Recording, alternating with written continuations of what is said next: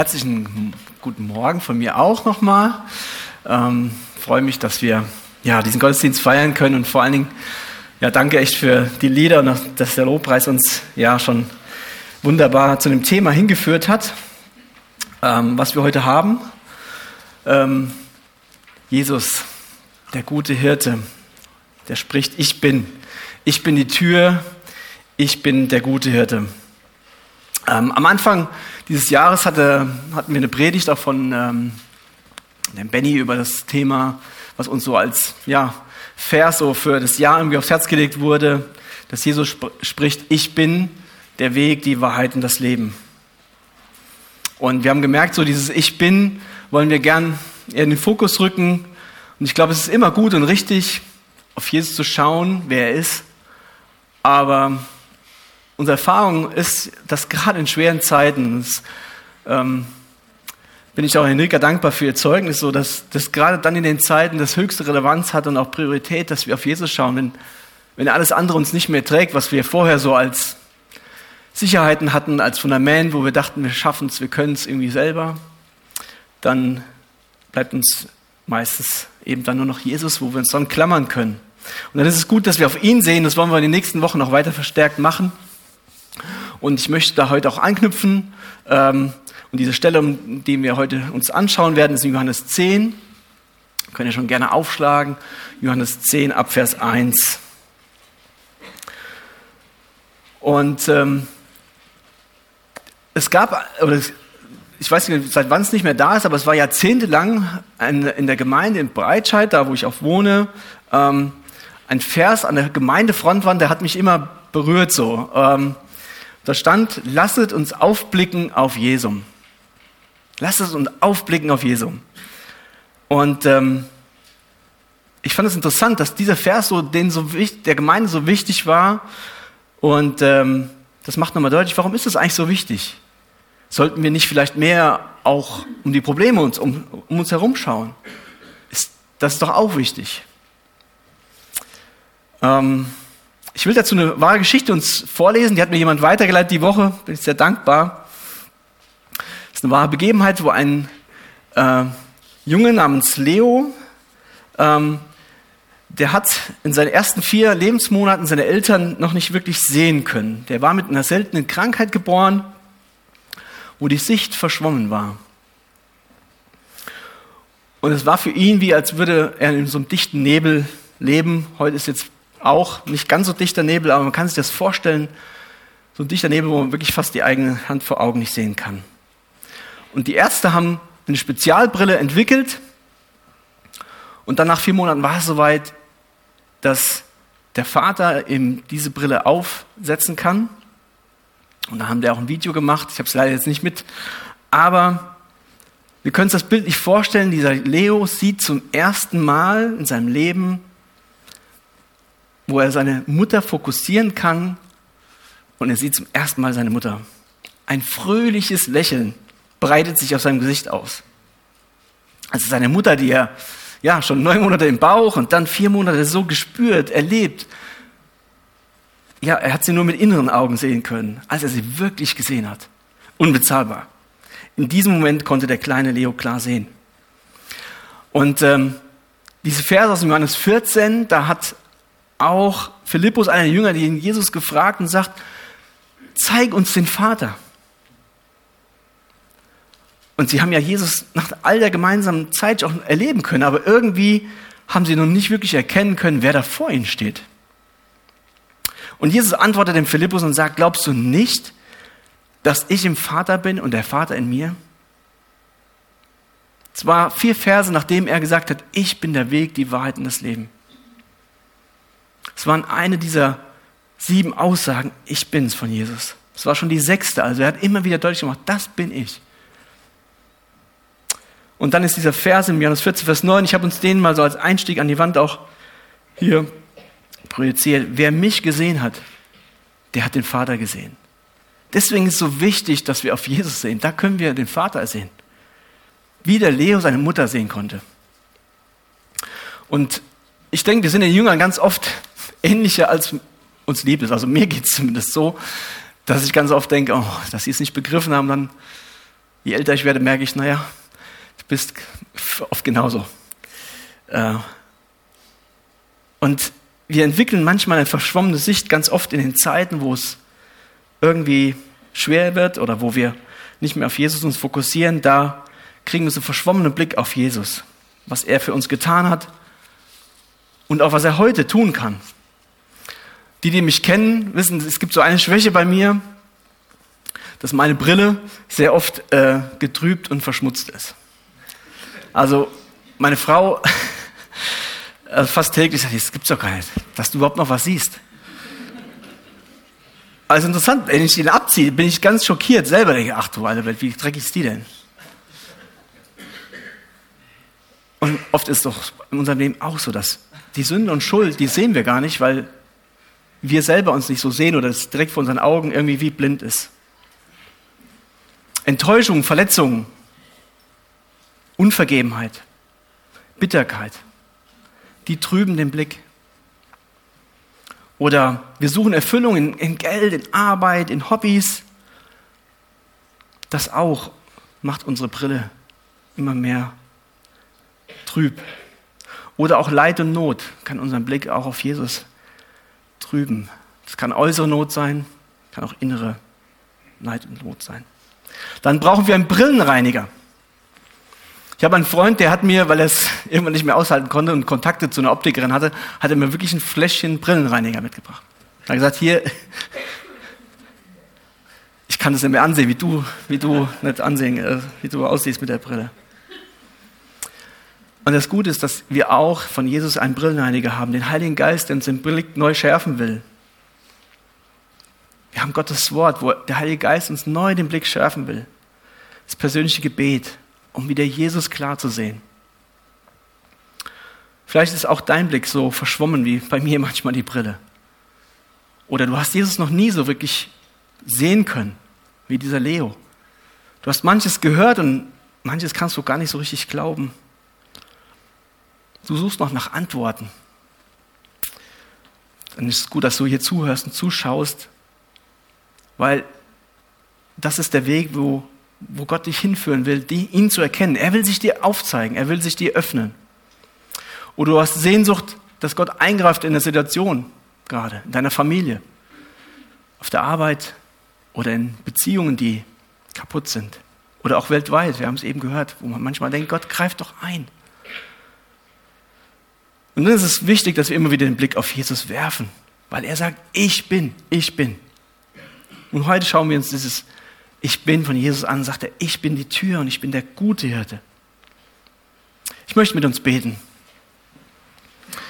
Herr Jesus, ich möchte dir danken, dass du wirklich der gute Hirte bist, Herr, und schärfe unseren Blick neu. Reinige du unsere Augen, unsere Brillen, die vielleicht verschmutzt sind, Herr. Dass wir dich neu sehen als der, der du wirklich bist, Herr. Der Weg, die Wahrheit und das Leben und der gute Hirte, Herr. Danke, dass diese Zusagen wahr sind, weil du dich nicht veränderst, Du bist der gleiche. Bitte ich einfach, dass dein Wort zu uns sprechen kann, dass unser Herz dir offen ist, Herr, dass ja, ich nicht sage, was im Weg steht und danke, dass du wirklich hier gegenwärtig bist. Amen. Dieses Gleichnis erzählt Johannes äh, in Johannes 10, das hat er aufgeschrieben, können wir danach lesen, ist ein Gleichnis, was Jesus erzählt, kurz nachdem Jesus richtig Stress hatte mit den Pharisäern und Schriftgelehrten. Das waren so die religiösen Anführer damals. Und da war ein blindgeborener Mann und die wollten Jesus testen und es gab einen größeren Konflikt mit ihnen. Damals in der Antike war es so, dass die politischen und geistlichen Autoritäten oft als Hirten bezeichnet wurden. Ich denke, es ist bis heute noch so, dass Bischof oder anderes das Wort Hirte beinhaltet. Und die haben für sich in Anspruch genommen, wir sind die Hirten des Volkes, des Volkes Israels.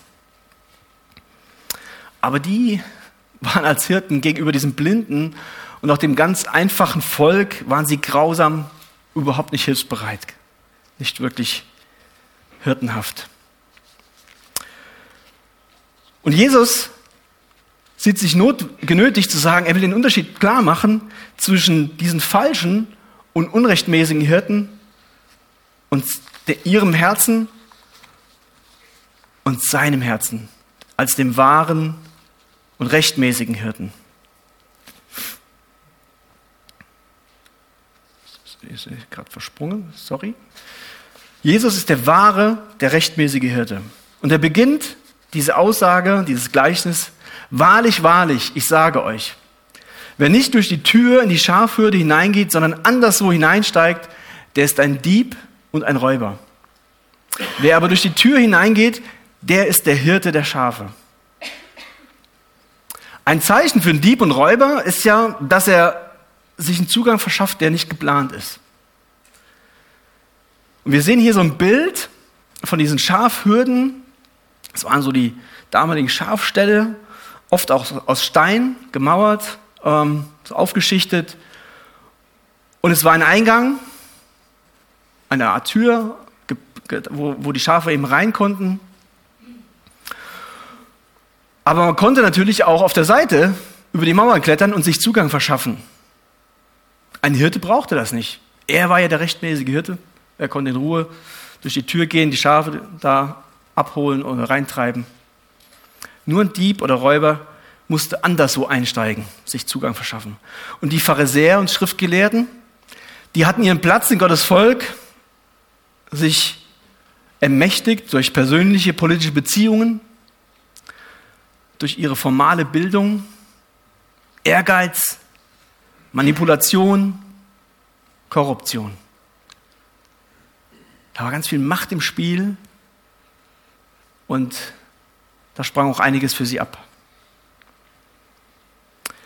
Jesus sagt, wer aber durch die Tür hineingeht, ist der Hirte der Schafe. Ein wahrer Hirt, der rechtmäßig und vorgesehen, kommt auf die vorgesehene Weise. Er kann durch die Tür. Und so ist es bei ihm auch. Er kommt als der rechtmäßige Hirte mit anderen Voraussetzungen wie die. Er kommt mit Liebe. Er ist berufen. Er ist voller Fürsorge. Und er will einen aufopfernden Dienst für die Schafe bringen. Und Jesus fährt fort und sagt, diesem öffnet der Türhüter und die Schafe hören seine Stimme. Und er ruft seine eigenen Schafe beim Namen und er führt sie hinaus. Diesem öffnet der Türhüter. Es war so, dass in der Zeit damals, weil eben größere Städte auch waren, gab es mehrere Herden. Dann war in so einem größeren Schafstall, wurden die dann gemeinsam nachts gehütet. Dann gab es einen Türhüter, der aufgepasst. Die Hirten brachten ihre Herden und der Türhüter hat es beaufsichtigt. Und der hat dann geregelt, nächsten Morgen wusste er, ah, der Hirte, den kenne ich, der darf die und die Schafe abholen. Das ist okay. Der ist kein Fremder. Und diesem hat er dann die Tür geöffnet. Und die Schafe hören auf seine Stimme und er ruft seine eigenen Schafe beim Namen und führt sie hinaus. Da finde ich die Formulierung so wichtig. Er ruft sie beim Namen. Der kennt die Schafe. Und er führt sie hinaus. Damit zeigt es, er hat eine persönliche Beziehung zu den Schafen. Er kennt sie. Es gibt eine persönliche Verbindung. Und wenn er seine Schafe herausgelassen hat, geht er vor ihnen her und die Schafe folgen ihm nach, denn sie kennen seine Stimme. Der Hirte leitet sie. Der geht vor ihnen her. Das gibt den Orientierung. Schafe haben ganz schlechte Orientierung. Deswegen geht der Hirte vor und die können hinterherlaufen, weil sie sich sonst verirren würden. Ich finde ein tolles Bild für Leitung. Und er geht vor und er muss sie nicht treiben, sondern sie folgen ihm, weil sie seine Stimme kennen. Einem Fremden aber folgen sie nicht nach, sondern fliehen vor ihm, denn sie kennen die Stimme der Fremden nicht. Ich hatte schon gesagt, die Schafe sind überhaupt nicht gut in Orientierung. Und man sagt schon mal umgangssprachlich, ah, Schafe sind dumm, dumme Schafe. Das stimmt aber nicht. Denn Schafe sind Experten darin, die Stimme ihres Hirten zu erkennen. Das sind die absoluten Experten. Eine wahre Begebenheit, während des Ersten Weltkriegs versuchten Soldaten eine Schafherde zu stehlen. Also gesagt, hier die dummen Schafe können wir klauen, kein Problem. Der Hirte erwacht und stellt fest, seine Herde ist weg, ist gestohlen. Er konnte sie nicht mit Gewalt zurückholen. Die Soldaten waren ja viel entsprechend bewaffnet. Also hat er noch eine Möglichkeit. Er konnte nach den Schafen rufen. Die Schafe haben den gehört und sind gerannt zurück zu ihrem Hirten. Die Soldaten konnten die nicht daran hindern, hätten sie ja sonst erschießen müssen. Sie konnten sie nicht daran hindern, zur Stimme ihres Hirten, ihres rechtmäßigen Besitzers zurückzukehren.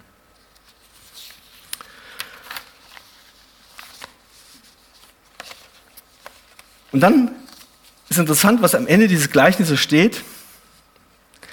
Dieses Gleichnis sagt in Jesus, sie verstanden aber nicht, wovon er zu ihnen redete. Jesus benutzt ein Bild aus dem Alltag, und das hat er gerne gemacht und oft ein Vergleich für die Erklärung himmlischer Wahrheiten. Er als Schöpfer weiß ja, wie unser Gehirn ähm, denkt. Ich weiß nicht, ob ihr das schon wusstet, aber unser Gehirn denkt in Bildern. Wir haben zwar ganz viele Worte, aber unser Gehirn denkt in Bildern. Und er als Schöpfer weiß das. Aber manchmal verstehen wir trotzdem nicht, wovon Jesus da spricht. Das Gleichnis ist so einfach, dass Kinder das in Kindergottesdienst lernen. Ich kenne das auch von der Sonntagsschule, ganz früh schon. Jesus ist der gute Hirte. Jesus ist die Tür. Und doch ist das Gleichnis so tief, dass Kommentatoren sagen, Ausleger werden das nie völlig ausschöpfen. Also ich auch nicht. Das ist so tief, das wird man nie ganz ausschöpfen. Deswegen werde ich heute auch nicht alle Aspekte ansprechen können, aber ich finde es so wunderbar zu sehen, dass Jesus barmherzig ist und dass er selber die Kerngedanken ihnen erklärt. Dass Jesus sie da nicht stehen lässt, sondern sich ja, zu ihnen herabbeugt und er erklärt es ihnen. Und ich möchte noch Gedanken ergänzen, wie, wie wir diese Wahrheit über Jesus wie sie uns heute betrifft, wenn du vielleicht noch ein noch nicht Christ bist. Und wie sie dich als jemand, der mit Jesus schon unterwegs ist, der sein Kind ist, wie sie dich stärken und ermutigen. In unserem Alltag als Christen. Da sprach Jesus wiederum zu ihnen, wahrlich, wahrlich, ich sage euch, ich bin die Tür für die Schafe. Alle, die vor mir kamen, sind Diebe und Räuber aber die Schafe hörten nicht auf sie. Ich bin die Tür. Wenn jemand durch mich hineingeht, wird er gerettet werden. Jesus benutzt ein weiteres Bild aus dieser Schafhaltung seiner Zeit. In diesem Bild kann man erkennen, dass etwas Besonderes ist. Wahrlich, wahrlich, ich sage euch, ich bin die Tür für die Schafe. Auf diesen Weideflächen, wo diese Ställe, diese Schafhürden waren, da gab es nur diesen einen Eingang. Aber es gab ja keine Tür, wie man hier sieht. Die war nicht, hat man da nicht gebaut oder brauchte man auch nicht. Die Tür war nämlich der Hirte selber. Er legte sich an den Eingang, seinen Körper quer über den Eingang, so waren die Schafe drinnen und die Räuber und Wölfe und alles andere wurde draußen gehalten. Der Hirte war in Wirklichkeit selber die Tür. Das ist das Bild, was Jesus gebraucht, wenn er sagt, ich bin die Tür für die Schafe. Und das finde ich so wichtig. Ähm, da hat man letzte Woche auch schon von der Kontaktgruppe im Gefängnis erzählt und das ist immer spannend, weil da begegnen uns oft Menschen aus anderen Religionen, die ja, aus ihrer Erziehung her Muslime oder anderer Herkunft sind, von ihrer Prägung. Und wir haben das mal gemacht, wir haben eine Tapete aufgemalt und haben bewusst mal alle religiösen Gebäude aufgemalt ob das eine Moschee war, ob das ein äh, buddhistischer Tempel, eine äh, jüdische Synagoge. Dankeschön, und eine Kirche daneben. Um klarzumachen, das Christentum ist nicht eine weitere Religion. Aber da haben wir Jesus oben drüber geschrieben, als den einzigen Weg, den einzige Verbindung. Denn das Christentum ist nicht eine weitere Religion, sondern es ist eine Person. Das Christentum ist eine Person. Es ist kein Glaubensbekenntnis, es ist keine Kirche oder Gemeinde, sondern es ist der Herr Jesus Christus selbst. Und auch wenn sie kostbar ist und eine wunderbare Sache, die Taufe schenkt auch keine Erlösung. Das Abendmahl, so wertvoll und wichtig das ist, durch das können wir nicht erlösen, indem wir es nur einnehmen. Keine Beichte wird uns erlösen. Keine Konfirmation. Auch keine Mitgliedschaft, auch keine Mitarbeit in einer Kirche oder Gemeinde macht dich zum Christen. Wir hatten ein Zitat ähm, lange Zeit in der Wohngemeinschaft, fand ich ganz toll, äh, bei, von Neustadt. Ähm, wenn man zur Tür rausgegangen ist, war das immer da so ein Zettel. In Gottesdienst zu gehen, macht dich nicht zum Christen. So wie in einer Garage zu schlafen, dich auch nicht zum Auto macht. Und wir schmunzeln, aber manchmal glauben wir doch, dass wenn wir in den Gottesdienst gehen oder viele denken, so Weihnachten, Ostern, dann bin ich doch auch ein Christ. Aber in eine Garage zu legen, zu glauben, wir werden ein Auto, da wagen wir nicht dran zu glauben. Ich bin die Tür. Wenn jemand durch mich hineingeht, wird er errettet werden. Um errettet zu werden von Sünden vor Gott und Menschen, da muss jeder von uns einzeln durch eine Tür gehen, durch diese Tür. Ist das nicht ein bisschen ein absoluter Anspruch, den Jesus da erhebt? Gibt es nicht mehrere Türen oder Rettungswege? Also heutzutage, da habe ich den Eindruck, das fordert ja gerade so der Zeitgeist, wir brauchen doch Toleranz für alle Wege und Türen. Es gibt Kirchengemeinden, ich glaube in Berlin ist es schon, da gibt es einen interreligiösen Gottesdienst. Interreligiöser Dialog ist ganz wichtig. Wir feiern Gottesdienst unter einem Dach. Und wir hatten eine Begegnung jetzt gerade am Freitag, da war ich mit meinen Eltern beim Notar wegen einer Vorsorgevollmacht. Ähm, meine Eltern sind entsprechend sehr, sehr alt schon, weil ich bin ja, der Letztgeborene. Und in dieser Vorsorgevollmacht ist ein Thema auch der Bestattungswunsch. Ähm, und dann fragte der danach, ob wir darüber gesprochen hätten oder was da reinschreiben soll und fing an zu erzählen, dass er ja einen ganz speziellen Bestattungswunsch hat.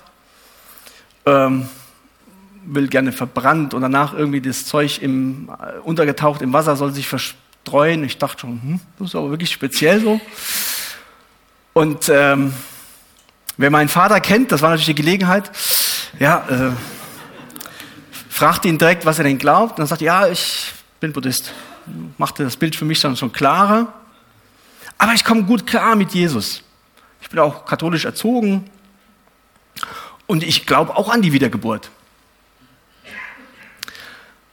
Und das Interessante war, dass mein Vater nicht der theologisch gebildetste, aber das war für ihn so ein Schrecken zu sagen, aber wie kommen Sie darauf? Gandhi ist doch tot. Sie glauben an die Wiedergeburt, aber der, der Ihnen das beibringen will, der ist doch tot. Und ich weiß, zu Ostern finde ich es eine schöne Tradition, hat damals ein Segen, der Pastor aber auch gesagt, Gandhi ist tot. Mohammed auch. Marx ebenso. Aber Jesus lebt. Jesus lebt. Und ich habe dem wollte jetzt, da war auch nicht die Gelegenheit, da zu, zu tief einzusteigen. Habe ihm gesagt, ich mache ihm Mut, habe eine Buchempfehlung von jemandem, das Buch heißt auch, ich war Buddhist, habe gesagt, schauen Sie, vertrauen Sie doch auf den, der, der der einzig auferstanden ist. An den glaube ich. Auf den will ich mein ewiges Schicksal verlassen.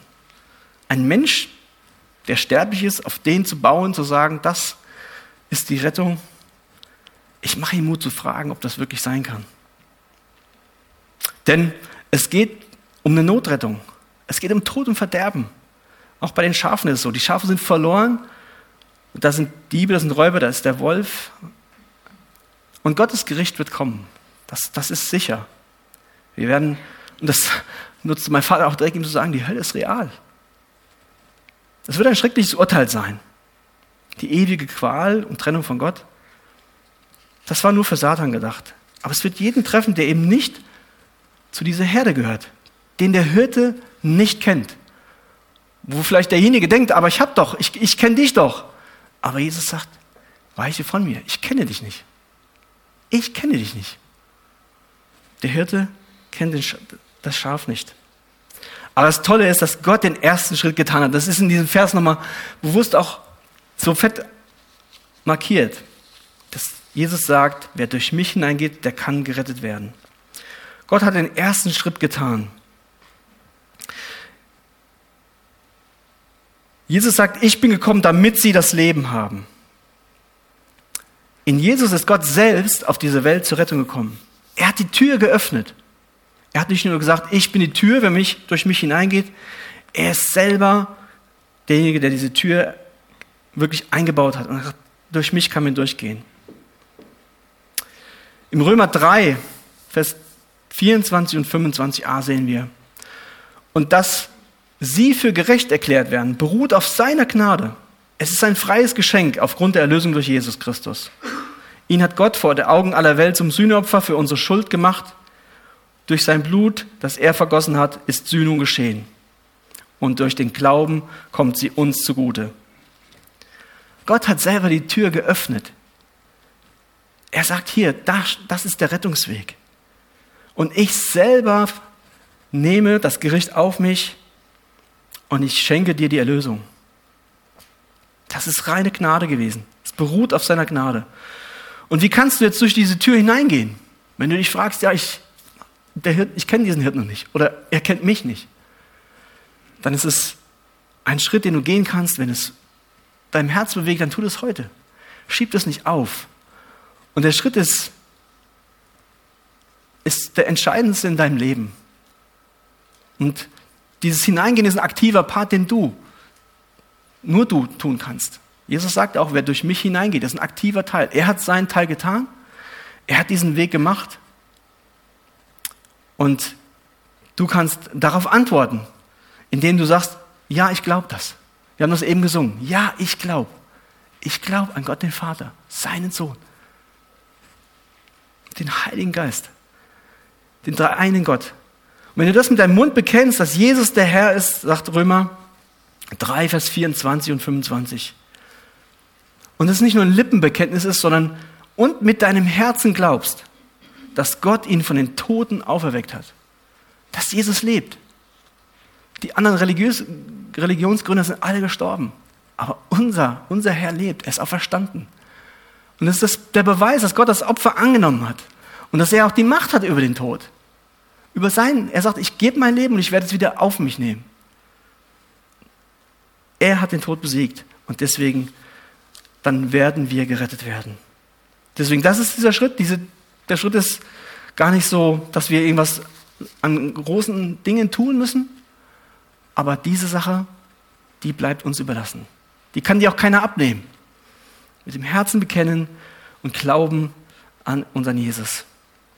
Dann wirst du gerettet werden. Er ist diese Tür, das soll dieses Symbol verdeutlichen. Das Kreuz, das ist der Eingang. Ich bin die Tür, wenn jemand durch mich hineingeht, wird er gerettet werden und er wird ein- und ausgehen und Weide finden. Der Dieb kommt nur, um zu stehlen und zu verderben. Ich bin gekommen, damit sie Leben haben und es im Überfluss haben. Ich finde, das ist ein wunderbares Bild. Nachdem die Schafe durch die Tür hineingegangen sind, nachdem wir Erlösung erlebt haben, gehen wir aus und ein. Ich finde es ein wunderbares Bild der Freiheit der Schafe. Nach der Erlösung gehen sie aus und ein. Wir gehen hinein in die Gegenwart Gottes, in seine Anbetung. Heute bin ich wieder auch erfüllt gewesen, einfach in den Lobpreisen Gottes Gegenwart zu kommen, so aus dieser Woche heraus, in seine Gegenwart, Gemeinschaft zu haben mit dem Hirten und mit den anderen. Aber wir gehen auch wieder hinaus in die Welt. Wir werden von ihm hinausgesandt auf den Platz, wo wir sind, um Zeugen zu sein von diesem guten Hirten, anderen das weiterzutragen, dass es einen guten Hirten gibt und sie einzuladen, in seine Herde zu kommen. Und sie werden Weide finden. Ich finde, das ist ein tolles Bild auch von Versorgung. Sie brauchen nicht Weide suchen, sondern sie werden sie finden. Weil der Hirte weiß, wo es frisches Gras, saftiges Gras gibt für uns, wo es frisches Wasser gibt.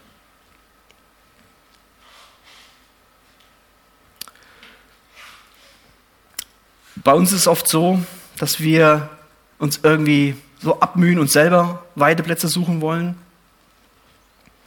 Und der Jan hat eben das vorgelesen aus dem Psalm 23, diesem bekannten Psalm.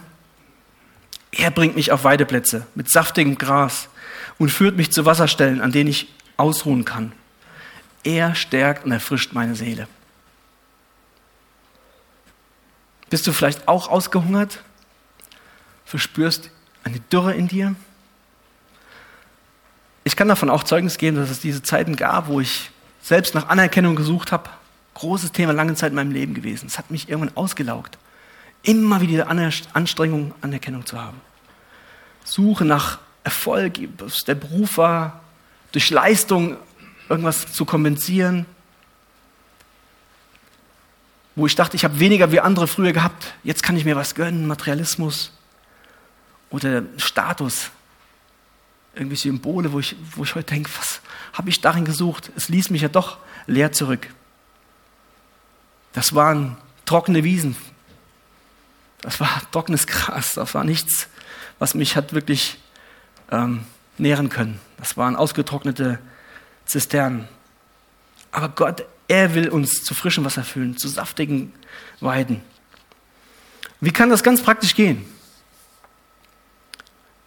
Wir haben auf eine Sache, die, die immer wieder nicht änderbar ist, die bleibt als die Kraftquelle und auch die, der Weideplatz. Das ist sein lebendiges Wort. Wenn du das isst und verdaust, durfte ich erleben, das ist wie eine frische Weide, wo du Dinge erkennst, die einfach neu dich erfrischen, die dir klar machen, wie wunderbar ist Gott, wie wunderbar ist Jesus, die deinen Blick auf Jesus richten das persönliche Gespräch, der Dialog mit Gott im Gebet. Vielleicht ist es auch eine Zeit, wo du dich zurückziehst, sogar im Fasten auf Dinge verzichtest und sagst, ich will einfach seine Gegenwart suchen. Elia hatte eine krasse Begegnung, wo Gott Feuer, Erdbeben, Wind, also wirklich alle Naturgewalten auffährt und ihn fragt, hast du mich da äh, gehört? Und dann kommt ein stilles, ein Säuseln, ein ganz sanftes Säuseln. Und da spricht Gottes Stimme zu ihm. Da stärkt er ihn. Er war auch ausgehungert, er war fertig. Und das ist so wunderbar, dass wir in diesen Momenten und da neue Kraft finden können. Im Lobpreis Gottes, im Liedersingen. Ob das allein ist oder in der Gemeinschaft, das erstärkt und erfrischt unsere Seele. Auch Gemeinschaft zu haben mit den anderen Schafen der Herde. Jesus will seinen Leib ernähren, er will seine Braut schmücken. Auch wenn es manchmal anstrengend ist. Gemeinschaft ist anstrengend. Aber da werden auch wir vor allen Dingen geformt. Als einzelne Schafe sind wir schwach und klein. Aber als gesamter Leib sind wir stark und groß. Wir können Dinge bewegen, die ein Einzelner nicht könnte. Ich bin gekommen, damit sie das Leben im Überfluss haben. Jesus sagt, ich will nicht nur Leben geben, sondern ich will es im Überfluss. Im griechischen Urtext, das fand ich ganz gut für mich so, man, weil Überfluss ist direkt so, ah, das ist ja was, mh, hm, äh, so nach dem Motto, ja, wir leben in Deutschland im Überfluss. Ist das was Gutes? Im griechischen Urtext steckt da ein Begriff aus der Mathematik. Überschuss. Also wenn da eine Rechnung ist und es ist noch was übrig, da ist ein Überschuss da. Das fand ich ein wunderbares Bild so. Wir leben ja hier nämlich im materiellen Überfluss, und haben doch irgendwie einen Mangel. Warum ist das so? Der neuen Genfer Übersetzung steht Leben in ganzer Fülle. Ist das nicht das, was sich auch eigentlich jeder Mensch wünscht? Überall? Leben in ganzer Fülle?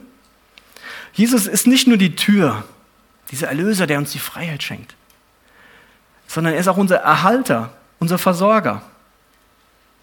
Er stillt diesen Durst nach bedingungsloser Liebe und Annahme. Da werden wir endlich gestillt. Jesus gibt Leben in voller Genüge. Es gibt ein Lied, ähm, habe dem Lobpreisteam schon gesagt, äh, ich werde das zitieren, ich werde es nicht singen. Ich will das uns allen ersparen. Ähm, Jesus genügt für dich und für mich. Er ist die Speise und ist auch der Tisch. Jesus genügt.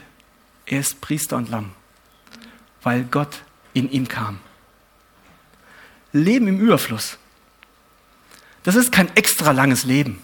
Das hat Gott uns nicht versprochen. Ist auch kein einfaches oder bequemes Leben. Einen schönen Satz dazu gehört. Von einfach war nie die Rede. Aber ein volles Leben. Leben im Überfluss ist ein Leben in der Zufriedenheit und im Wohlgefallen in Jesus. Ein Leben in Zufriedenheit und ein, im Wohlgefallen in Jesus. Alle, die vor mir gekommen sind, sind Diebe und Räuber, aber die Schafe haben nicht auf sie gehört. Jesus kritisiert diese Führer sehr krass, sehr stark, weil sie übten eine unrechtmäßige Macht und Autorität aus, ohne sich wirklich um das Wohl der Schafe zu kümmern. Sie waren selbstsüchtig, auf ihren Vorteil bedacht.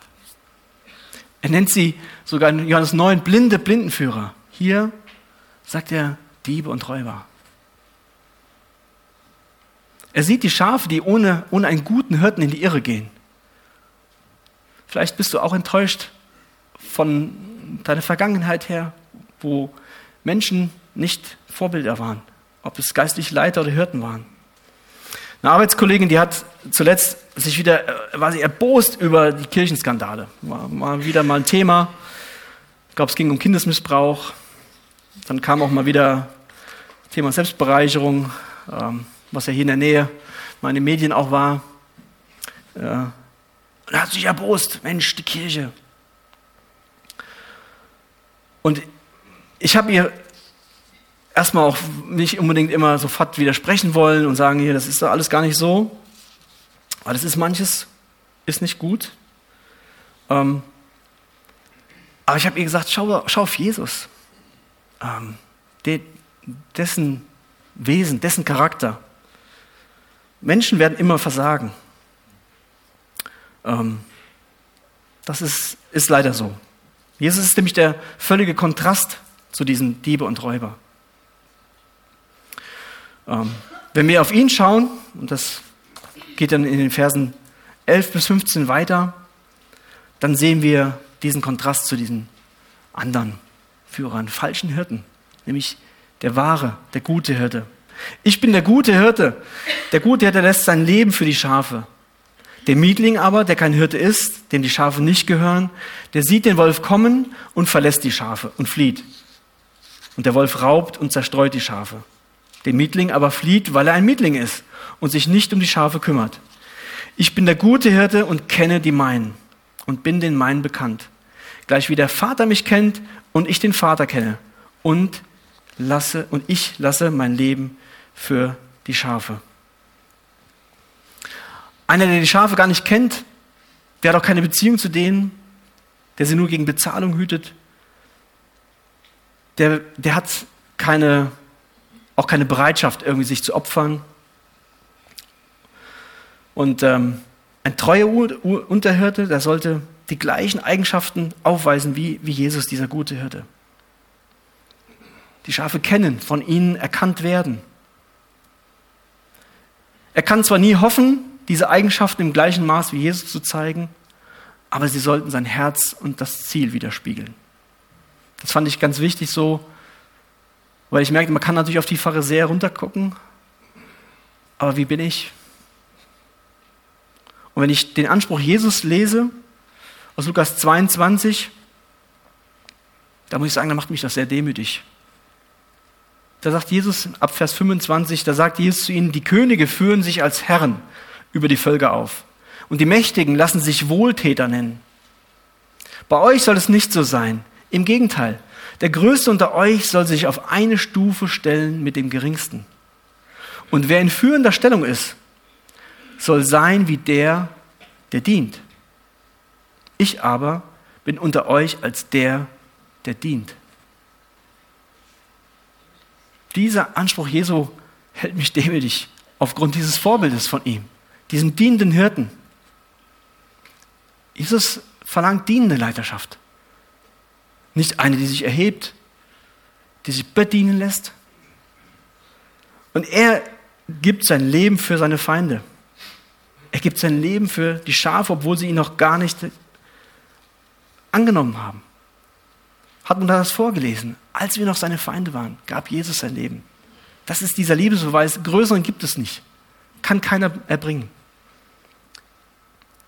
Ich gebe mein Leben für die Schafe. Und wir hatten es auch schon am Anfang gesagt, bei den Schafen ist es so, sie kennen die Stimme und der Hirte kennt sie. Sagt Jesus ja hier auch nochmal in diesen Versen. Wir sind nicht ein anonymer Teil einer Menge, einer Herde, sondern ich möchte euch, ich möchte dir das zusprechen. Jesus kennt dich beim Namen. wer mich kennt, weiß, das Thema Namen ist eine Katastrophe. Also ich habe wirklich offiziell anerkannte Namensdemenz. Die Anerkennung ist durch meine Frau erfolgt.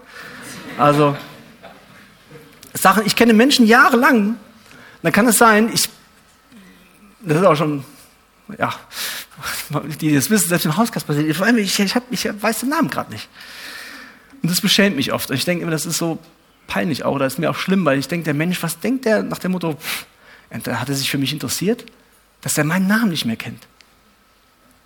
Ein Name ist viel mehr für Gott und als nur was im Pass steht, sondern die Person, die da steht. Deswegen ist dieser Vers so wichtig, dass Jesus die Schafe beim Namen kennt. Jesus rufen ist persönlich. Er ruft uns einzeln beim Namen, steht auch hier. Er kennt deine Persönlichkeit und meine Persönlichkeit. Er kennt sie besser als, als wir selber. Er ist unser Schöpfer. Und er sieht uns auch individuell an. Er hat uns in der Jahreslosung. Gott sieht die Hager. Er sieht den einzelnen Menschen. Im 2. Chronik 16, Vers 9, finde ich einen ganz wichtigen Vers. 2. Chronik 16, Vers 9. Denn die Augen des Herrn durchstreifen die ganze Erde, um sich als mächtig zu erweisen an dem Herz, was ungeteilt auf ihn gerichtet ist. Gott hält Ausschau. Seine Augen durchstreifen die Erde. Wer schaut ihn an? Wer richtet sein Herz auf ihn aus? Und da möchte er sich mächtig erweisen. Und wir kennen auch Jesus. Die Schafe kennen den Hirten. Durch den Heiligen Geist kennen wir Jesus ganz persönlich. Für mich und vielleicht auch für dich als langjährigen Christen ist die Frage, wie gut? Wie gut kennen wir unseren Hirten? Wie gut erkennen wir seine Stimme? Ich muss bekennen, im Alltag, Trubel gibt es sogar manchmal auch fromme Aktivitäten, da, da habe ich gar, keine, gar kein Ohr mehr für die Gottes Stimme, die im Leisen ist. Ich erkenne sie oft gar nicht unter diesen vielen anderen Stimmen, die so auf mich einströmen. Nachrichten, meine Prägungen und andere Meinungen. Wie gut kennen wir die Stimme? Das ist eine wahre Geschichte. Da gab es Reisende, die haben die Hirten Kleidung angezogen, haben die gewechselt und haben versucht, die Schafe zu führen. Die Schafe sind dem nicht gefolgt. Die sind der Stimme des Hirten gefolgt, nicht seiner Kleidung. Die hören die Stimme und die gucken nicht, wie sieht der, wie sieht der Hirte aus. Und wichtig ist, dass wir auf die Stimme Jesu auch hören, wie die richtige auch. Und da denke ich, ist es so wertvoll zu wissen, es ist immer gemäß seines Wortes. Wenn es irgendjemand ist, der sagt, ah, ich habe was Neues, was anderes gehört, was wir nicht in der Bibel finden, was nicht seinem Wesen, Charakter, die er in seinem Wort offenbart hat, dann ist es nicht die Originalstimme. Schon erlebt, dass Menschen sagten so, ja, Gott hat mir gesagt, es ist okay. Derjenige hat seine Frau und Kinder verlassen, im Ehebruch gelebt. Weil Jesus will ja nicht, dass ich unglücklich bin. Mhm. Also Jesus will nicht, dass du unglücklich bist, deswegen kannst du ja das tun, was gegen sein Gebot ist. Da glaube ich nicht, dass es seine Stimme war, die, die er da gehört hat. Deswegen ist es gut, dass wir immer wieder in sein Wort schauen, dass wir im Gebet echt uns immer, das machen wir gerade im Hauskreis noch als Leitung, lesen wir dieses Buch Gebet von ähm, Timothy Keller und der empfiehlt so eine Methode, die auch Luther und viele andere schon gemacht haben, zu beten mit der offenen Bibel. Vielleicht anzufangen, Vater unser, und dann sind die Gedanken schon mal klarer ausgerichtet, aber, oder mit dem Psalm, aber mit der aufgeschlagenen Bibel zu beten. Ich finde ich eine gute Übung für mich, muss ich sagen, weil meine Gedanken sonst beim Beten irgendwo unterwegs sind, schnell mal. Aber in seinem Wort, da können wir ihn gut erkennen, da können wir seine Stimme hören. Da können wir auch merken, wenn, er, wenn uns eine Eingebung kommt oder ein Gedanke, passt das dem, was ich eigentlich aus der Bibel kenne, dann ist es die Stimme meines Herrn. Und das ist so wunderbar, wenn wir dann seine Gegenwart suchen, neu bewegt sind über sein Wesen, über seine Liebe, über sein gnädiges Handeln, habe mich jetzt ein paar 40 Kapitel durch die Sei gequält oder auch Habakkuk und anderes, dann liest man irgendwann und dass Gott dann sagt, und ich werde. Ihr habt es nicht verdient, aber ich mache es. Nicht weil ihr, sondern weil ich gnädig bin. Und man ist neu begeistert und man ist neu erfüllt und sagt, ey, danke, dass es auf dich ankommt, nicht auf mich. Dass du der gute Hirte bist und der, der mich trägt und hält. Und er gibt sein Leben auch weiterhin. Spurgeon sagt, er hat nicht nur sein Leben einmal gegeben. Das Leben, das in dem Menschen Christus ist, gibt er immer für uns. Er lebt für uns. Und weil er lebt, leben auch wir. Er lebt, um für uns zu bitten. Er lebt, um uns im Himmel zu vertreten. Er lebt, um uns unsere Bestimmung, das ewige Leben in seiner Gegenwart zu erfüllen. Jesus gibt sein Leben für seine Schafe. Und in Vers 16 kommt ein Satz, der, glaube ich, ganz wichtig ist für alle, die nicht, vielleicht wie ich auch, nicht jüdische Abstammung sind. Weil Jesus sprach das ja zu dem Volk Gottes, dem damaligen Volk Gottes, Volk Israel. Und er öffnet die Tür da und ich habe noch andere Schafe, die nicht aus dieser Schafhürde sind. Und auch diese muss ich führen. Und sie werden meine Stimme hören und sie werden eine Herde und es wird ein Hirte sein. Ist das nicht wunderbar? Dass Gott schon da den Blick hatte für die ganze weite Welt. Und dass er das öffnet und sagt, ja, ich will auch die anderen hinzuführen. Wir werden eine Herde sein und ich werde ihr Herde sein. Und ähm, das ist einfach wunderbar, dass er nicht, nicht nur dabei stehen bleibt, sondern springt ein paar Verse weiter, dass er sagt, meine Schafe hören meine Stimme und ich kenne sie und sie folgen mir. Und ich gebe ihnen ewiges Leben und sie werden in Ewigkeit nicht verloren gehen und niemand, niemand wird sie aus meiner Hand reißen. Jesus ist die einzige verlässliche Lebensversicherung. Alle anderen, die du abgeschlossen hast, die, die gehen, da geht es um deinen Tod. Aber Jesus ist wirklich die einzige Lebensversicherung, die verlässlich ist. Sie werden niemals verloren gehen. Und da sieht man, es ist nicht bedingt von meinem Verhalten, von deinem Verhalten, dass wir in Ewigkeit leben, sondern weil er gehandelt hat. Und er ist auch allmächtig. Er sagt, niemand, nichts wird sich aus meiner Hand reißen. Gott. Und Jesus hat ja die Welt erschaffen und er hält sie jeden Tag und er wird auch uns erhalten können. Deswegen ist es Nummer eins Priorität unseres Lebens, dass wir immer wieder auf Jesus schauen. Ich lese uns nochmal diesen Vers, 2. Chronik 16, Vers 9. Denn die Augen des Herrn durchstreifen die Erde, um sich mächtig zu erweisen an denen, deren Herz ungeteilt auf den Herrn gerichtet ist. Indem wir auf Jesus aufblicken, wird sich Jesus als die Tür und der gute Hirte erweisen. Wenn du noch nicht hineingegangen bist, mache ich dir Mut heute, geh durch die Tür. Und dann wirst du ein- und ausgehen, das Leben haben, das Leben im Überfluss. Jesus wird unseren Blick auf ihn richten. Er wird unser Herz verändern und uns Liebe geben, die im Überfluss für andere da ist. Zuerst für die Geschwister, dann für unseren Nächsten, Nachbarn, Kollegen. Und wir dürfen ein- und ausgehen, wir dürfen Weide finden. Frisches Wasser. Und er wird uns niemals loslassen. Ich möchte noch mit uns beten. Herr Jesus, danke, dass du der gute Hirte bist, dass du uns niemals loslässt, wenn wir einmal in deine Tür hineingegangen sind. Herr, danke, dass du die Tür bist, dass du ja, dein Leben gegeben hast und du bewahrst auch mit deiner ganzen Macht uns vor allem, was uns aus deiner Hand reißen wird, will. Und danke, dass niemand das machen kann, Herr. Ich danke, dass du die wahre Lebensversicherung bist, Herr, die wir haben, die einzige. Danke, dass du der gute Hirte bist und uns zu frischem Weiden und Wassern führen kannst, Herr. Danke, dass du uns neue Kraft geben willst, auch in diese Woche. Da beten wir einfach, dass wir echt erfrischt werden durch dich, neu gestärkt in den Alltag gehen, Herr, und erleben, dass du Leben mit Überschuss gibst, Herr. Amen.